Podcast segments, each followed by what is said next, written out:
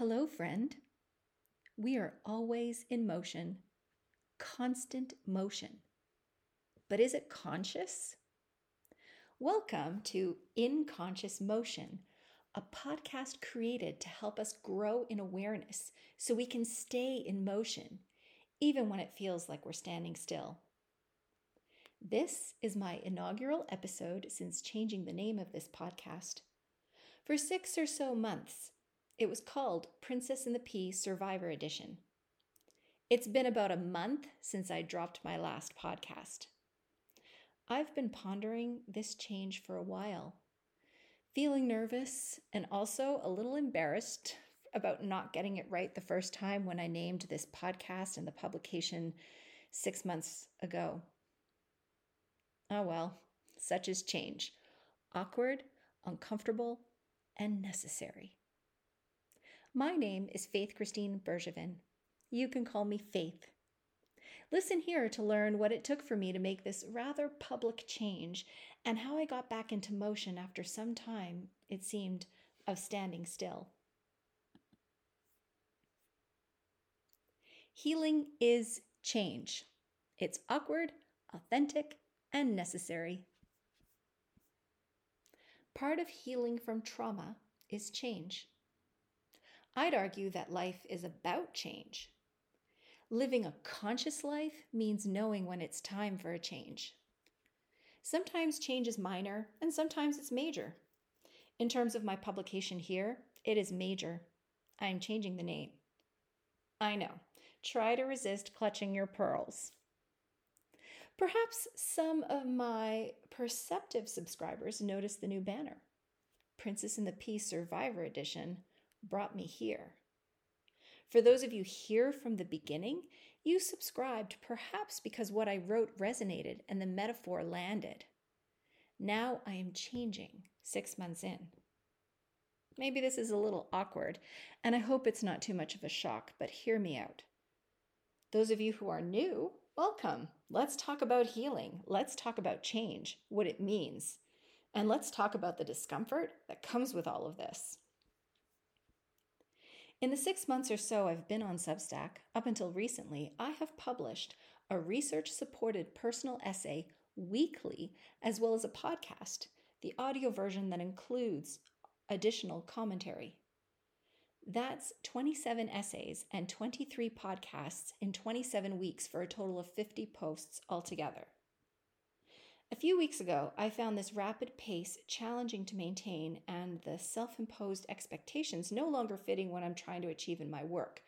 And by work, I mean my work, my greater purpose, this purpose to unite my worlds. Part of my work in the world is being a therapist. This is my job, if you will. Back in October, it felt risky to reveal I'm also a survivor of rape because of the image I feel is required of people such as myself in this profession.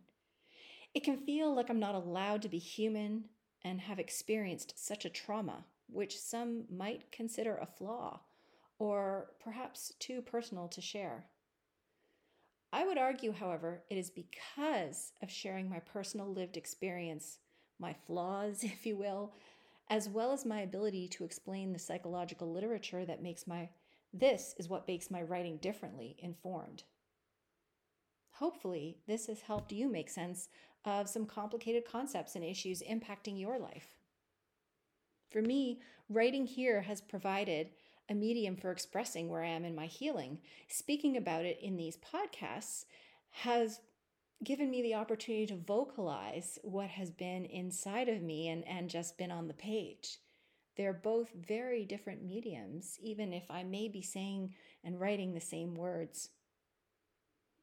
So I have walked a path and I've studied my path.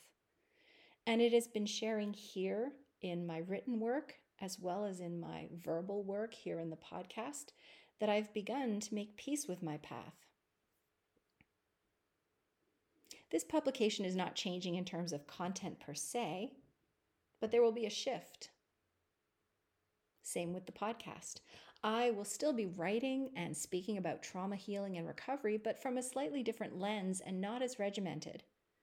Whereas up till now, the writing has dealt with triggers and the trauma aftermath, now the view, a prism, if you will, shifts. Triggers and my metaphorical peas might be explored, the crown of survivor as princess acknowledged, but I, I, no longer wish to be held to that narrative, to that metaphor. I want to expand beyond. I want to explore what living a conscious life after trauma might look like. I believe this applies whether there are, is unresolved trauma or not. Living a conscious life is a way of being present with what is happening in the here and now. It is a daily practice that we strive for among all the distractions and difficulties and challenges and requirements of life. The diabolic versus the symbolic. I'm quoting here from Rollo May from his 1969 textbook, Love and Will.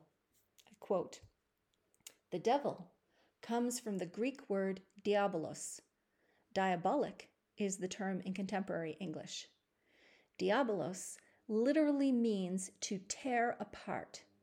This diabolic is the antonym to symbolic, meaning to throw together, to unite. There lie in these words tremendous implications with respect to the ontology of good and evil.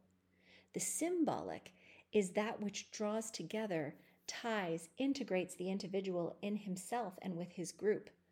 The diabolic, in contrast, is that which disintegrates and tears apart. End quote. While Rollo May didn't use the word trauma in his description above, he provides an apt analogy for it. The diabolic is the traumatic event as it shatters a person's sense of self, a sense of identity, Diabolus breaks apart. It destroys feelings of wholeness, of unity, and the sense of being a part of something. It is the symbolic which brings together. It is the healing force, the coming together of what had once been broken. The metaphor grounding Princess and the Pea Survivor Edition was useful in helping bring the pieces together so that I could integrate them it helped me feel more at peace with my stories and where the events of my life have brought me. It helped me break my silence. Writing has been personally transformative because I no longer feel boxed in by stories that others may seem as shameful. I do not accept the shame anymore.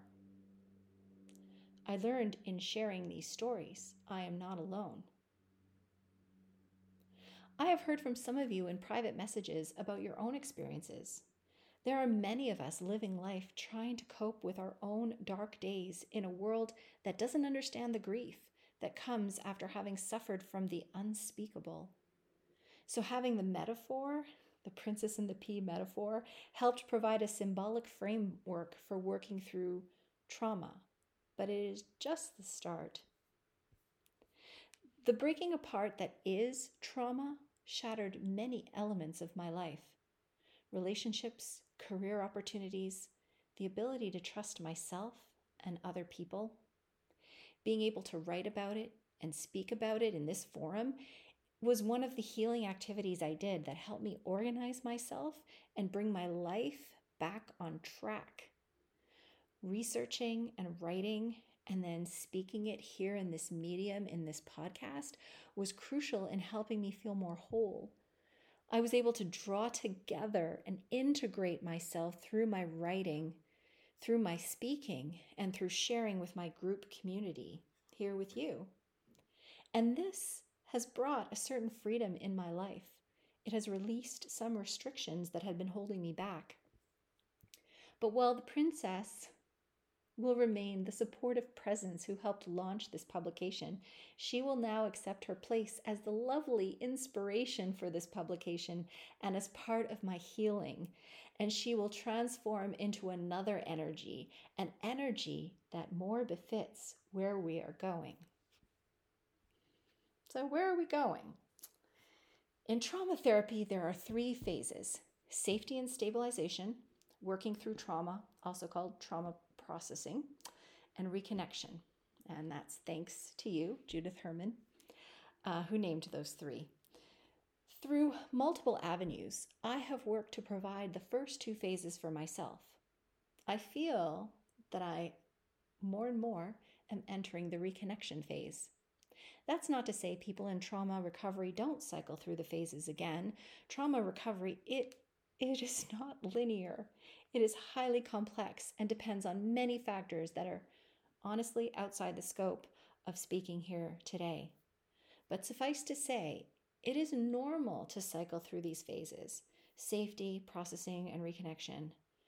But being in reconnection means I have a new focus in my life, and it's not about working through or processing, it's about connection. The new name.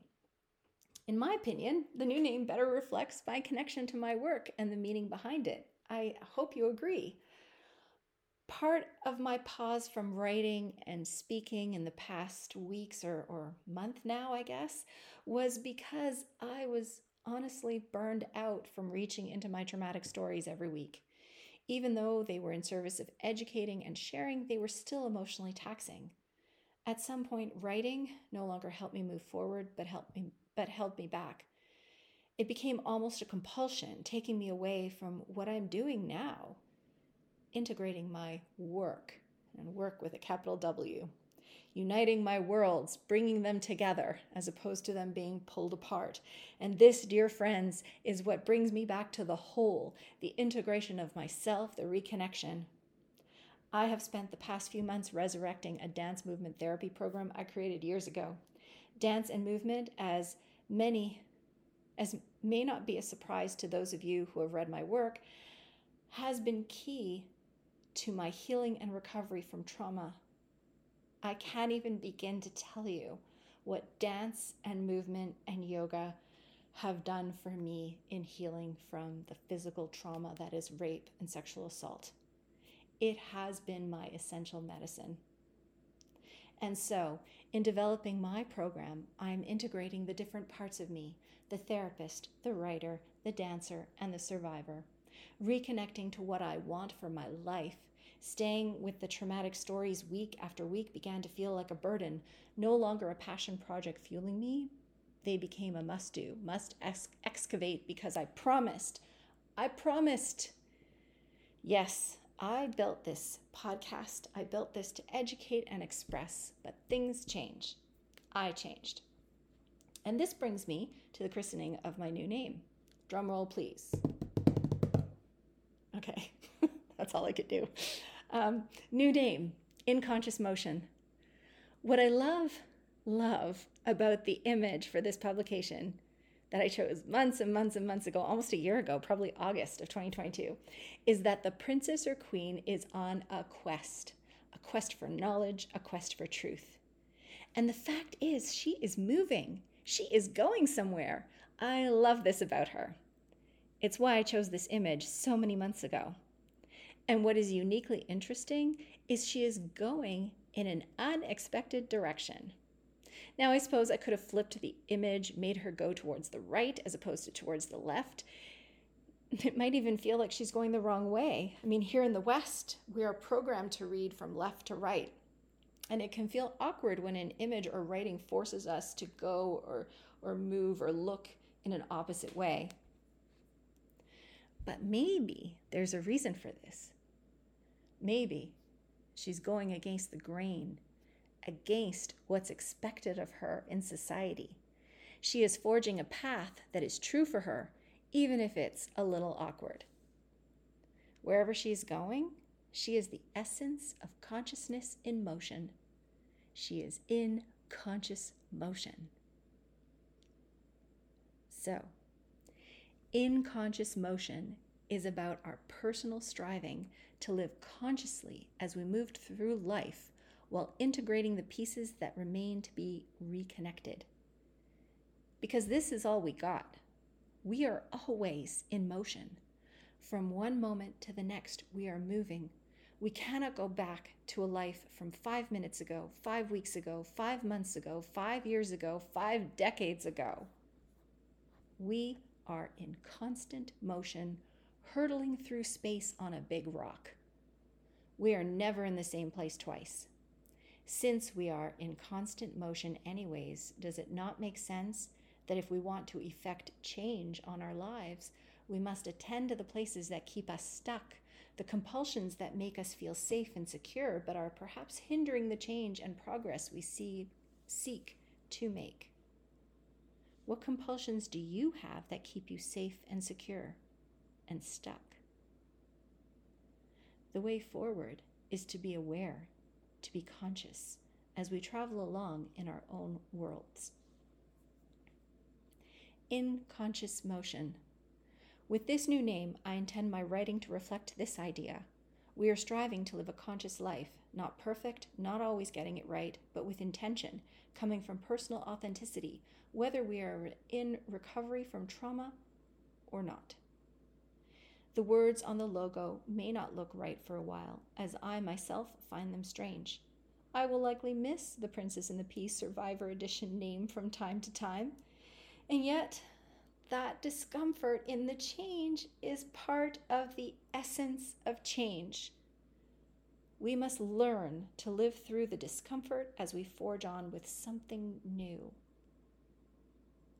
In this way, perhaps we can say that I am consciously awkward as I move through this change. It may be uncomfortable, it may feel risky, but making no change and staying with something that no longer feels authentic is risky too. So glad you're here on this journey with me. Did this podcast make you consider what you want to change that may right now feel unchangeable?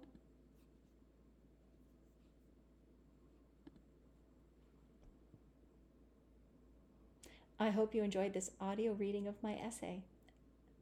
If you would like to learn more about my work, please visit my Substack publication, In Conscious Motion. I would love to find you there. Thank you for listening. Be well.